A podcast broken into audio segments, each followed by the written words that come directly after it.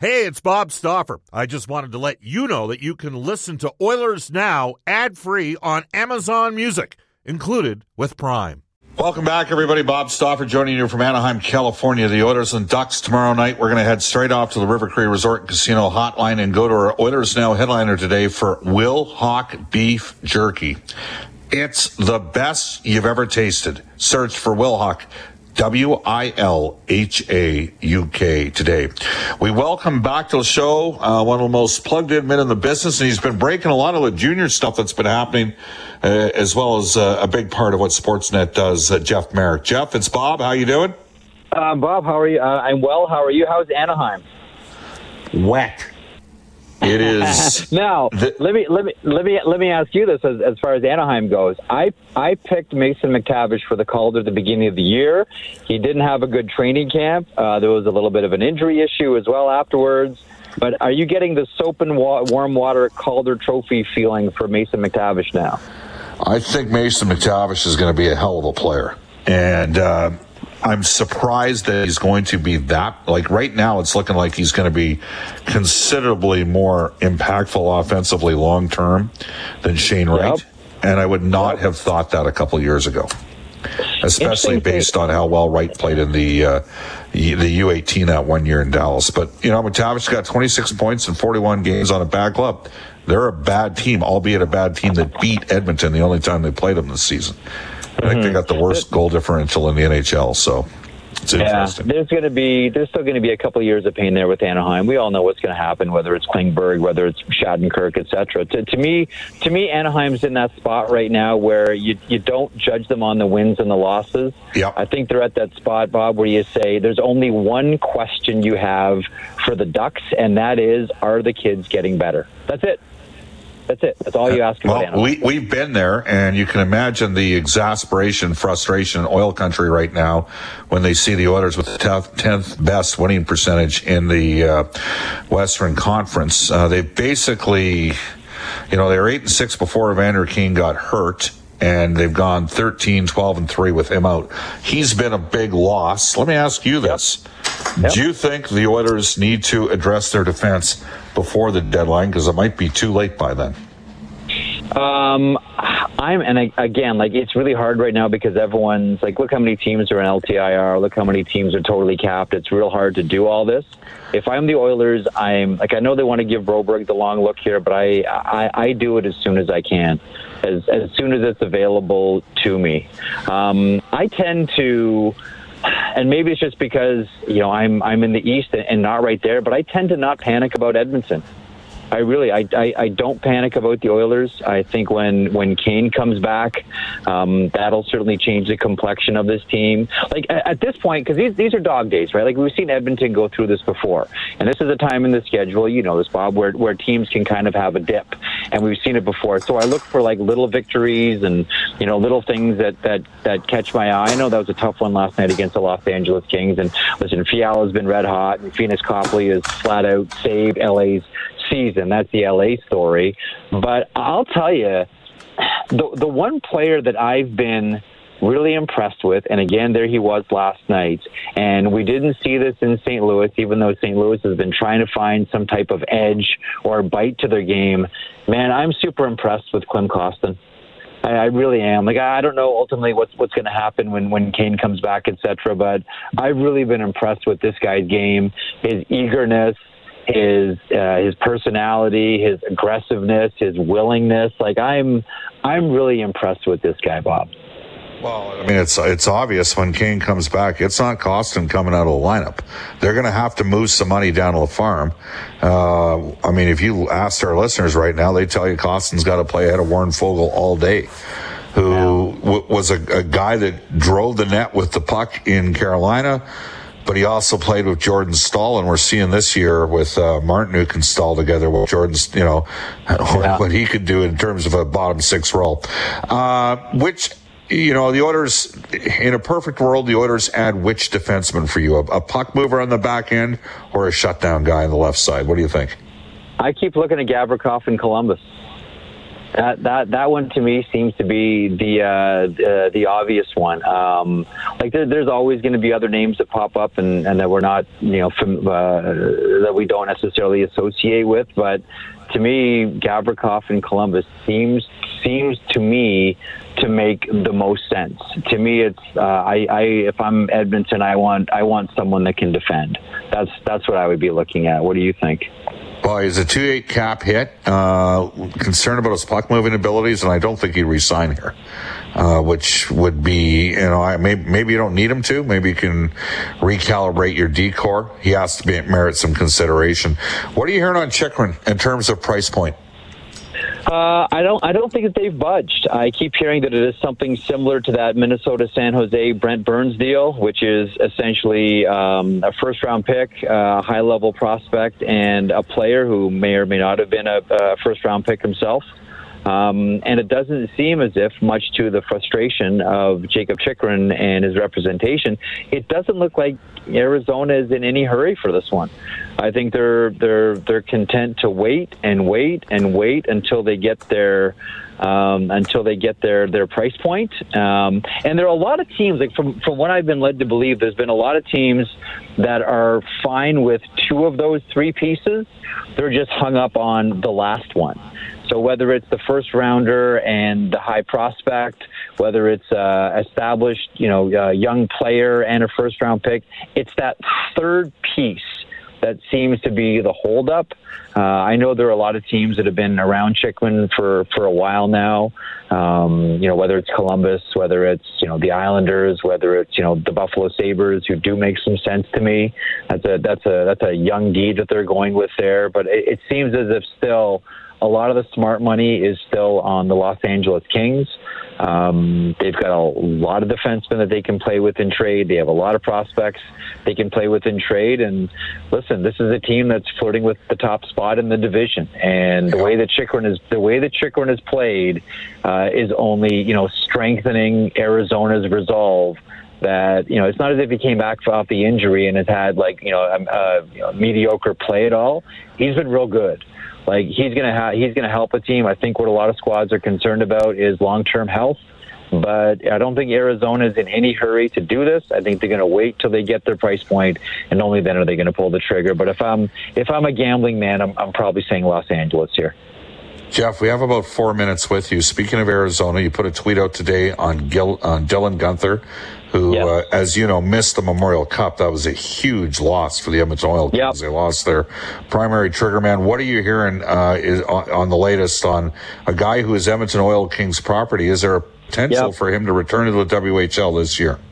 There is. I know that um, you know they want to have. A, they they want Guenther to play as much as he can. You, I'm I'm curious what happens with Maccelli when he comes back. How much ice time will that dig um, from from someone like Dylan Guenther? And at that point, do you say to yourself, this kid needs to play more minutes than we can give him here in uh, in Arizona?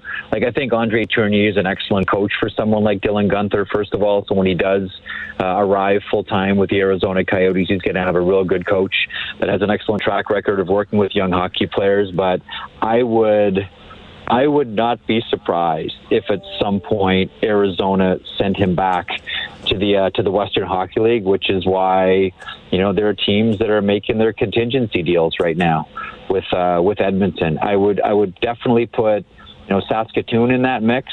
I mean, Kamloops has, and we all know what Kamloops has done, and Seattle's made big moves. I there's not a lot of teams that have a lot of bullets in the chamber right now to even make a uh, to even make deals that are all based on contingencies.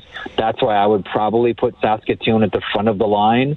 But make no mistake about it, there are teams that are that are making their deals right now, or, or at least you know talking to Edmonton about putting together packages, all contingent on him obviously getting sent back to the Western League at some point this season. Four number ones for Zellweger, and all that shows us is there's there's no way that Connor Bedard's moving, right? Correct. And you know what? I'll tell you what. You know what that does in a lot of ways. I've thought a lot about this, and I've thought a lot about John Paddock, and I've thought a lot about Connor Bedard and the Regina Pats, and we all understand, you know, th- that ownership wants to, you know, they want to hear, you know, drafted first overall from the Regina Pats, not drafted first overall from the Kamloops Blazers um, at the draft in Nashville. I think this adds a whole other layer of desirability for NHL teams. Not that you necessarily have to sell Connor Bedard on the scouts, but your fan base now knows that this is a player that, even despite the fact that he could have gone to an elite level squad, said, No, I'm going to stay in the fight here with Regina. Um, he's a loyal hockey player. We could all re- recall the interview after the gold medal win where he didn't want to talk about his stats, he just wanted to talk about the team. Like, all of this, you know, all of this is catnip, Bob for bottom feeding teams that are going to win the lottery, whether it's Chicago, um, whether it's Columbus, any of these squads. Like all of a sudden, your fan base looks at this player and if you have anyone, you know, who's who's on the fence about, you know, is he going to report and all that, that's done. And now your fan base can look at Connor Bedard and point to him and say, A, elite level player can help redo your franchise, and B, he's loyal. He's not going to get drafted by a team and show up with donkey lip and pout about where he is. He's going to get drafted. He's going to roll up his sleeves and he's going to get to work. To me, I've thought a lot about this. The fact that he doesn't want to be traded and doesn't want to take the easy route to the Memorial Cup despite all odds against him, to me, that makes him even more attractive for some of the teams that are going to be in the lottery. We, we, you know we've discussed this privately in the in the past. I mean, Edmonton at an NHL level has had some unique challenges recruiting at times with the procurement of players.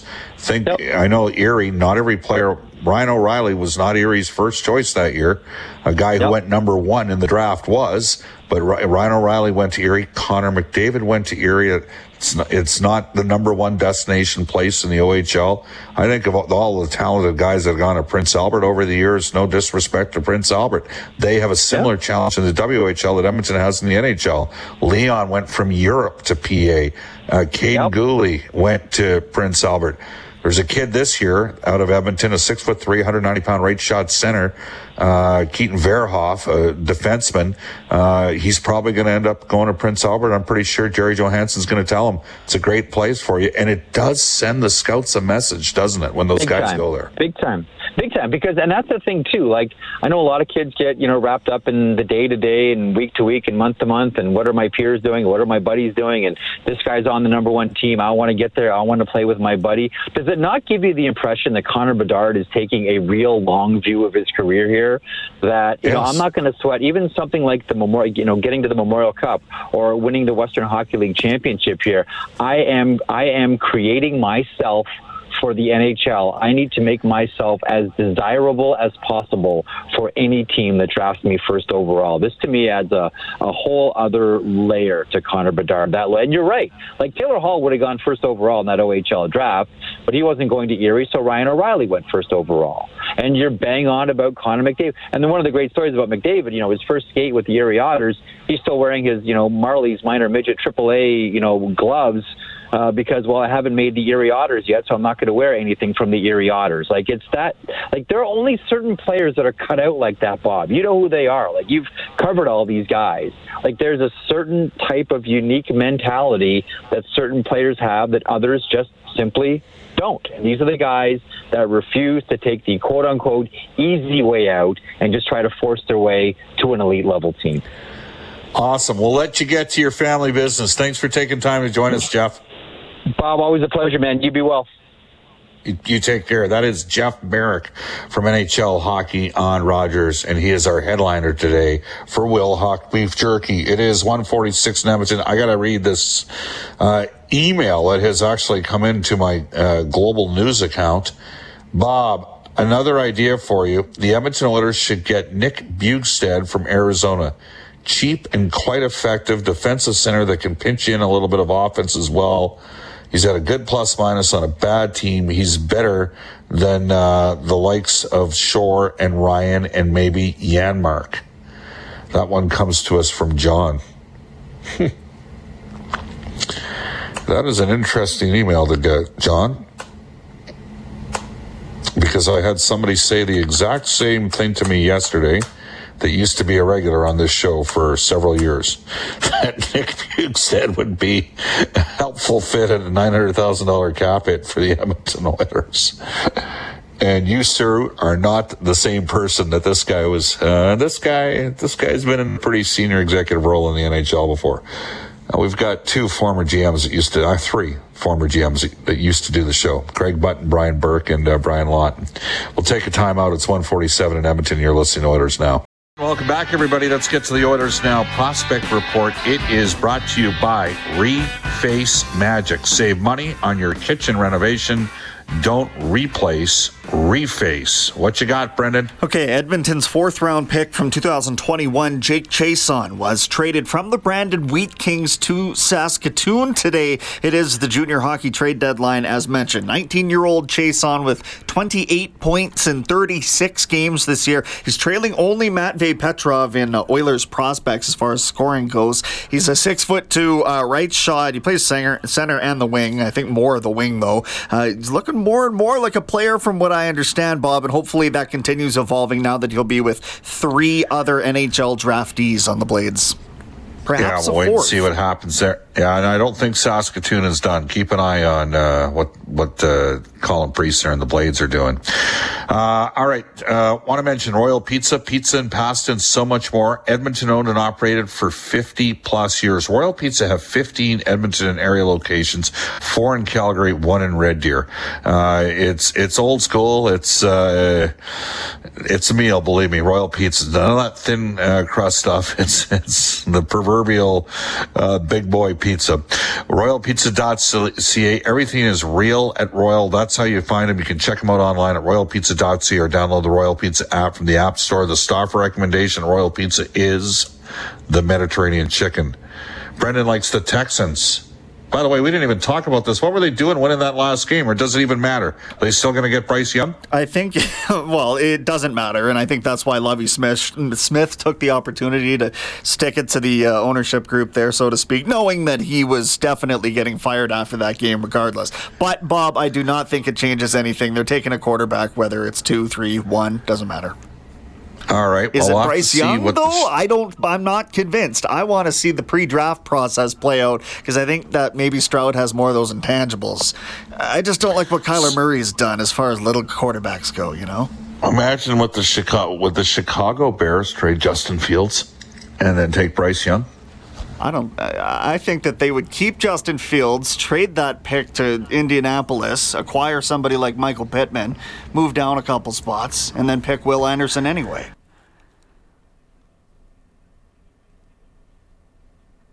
Yeah, that theory's so good it left Bob speechless. So let's do. Uh, yeah, we're going to go to this day in Oilers history for New West Travel. You can travel in California in April. Yeah, no, go ahead. Are you? Am I back? Do I got you? Are, you weren't. I was just going to wrap it up. Here you are. Yeah, let's do this day in Oilers. This day in Oilers history. I know. That's because I got a call coming in. You can reach out to New West Travel at newwesttravel.com. We're going back on the state to 2006. Shawn Horcoff, a hat trick. The Oilers beat the Penguins 3 1 at Mellon Arena. Jussi Markkanen was the goal. The Oilers went to the Stanley Cup final um, in 2006. Nobody saw that coming that year. Sidney Crosby without went out. Uh, he didn't have a point, and Michel Therrien lost it. He went nuts on his team. Do you remember that? I think we've even played that on this show a couple times. I was pretty young when it happened, but yes, that's pretty iconic. His line was, "It's like they do not care."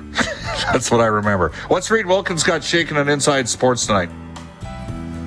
That is a great question to which I have not looked at my phone to answer. Okay, uh, you'll hear from Andrew. Okay, well, I, you'll he's hear got a fluid show. Uh, Regan Bartel going uh, Western Hockey League uh, as, as, the trade deadline wraps up today. So hear from Kelowna okay. Rockets play-by-play man tomorrow. As well as uh,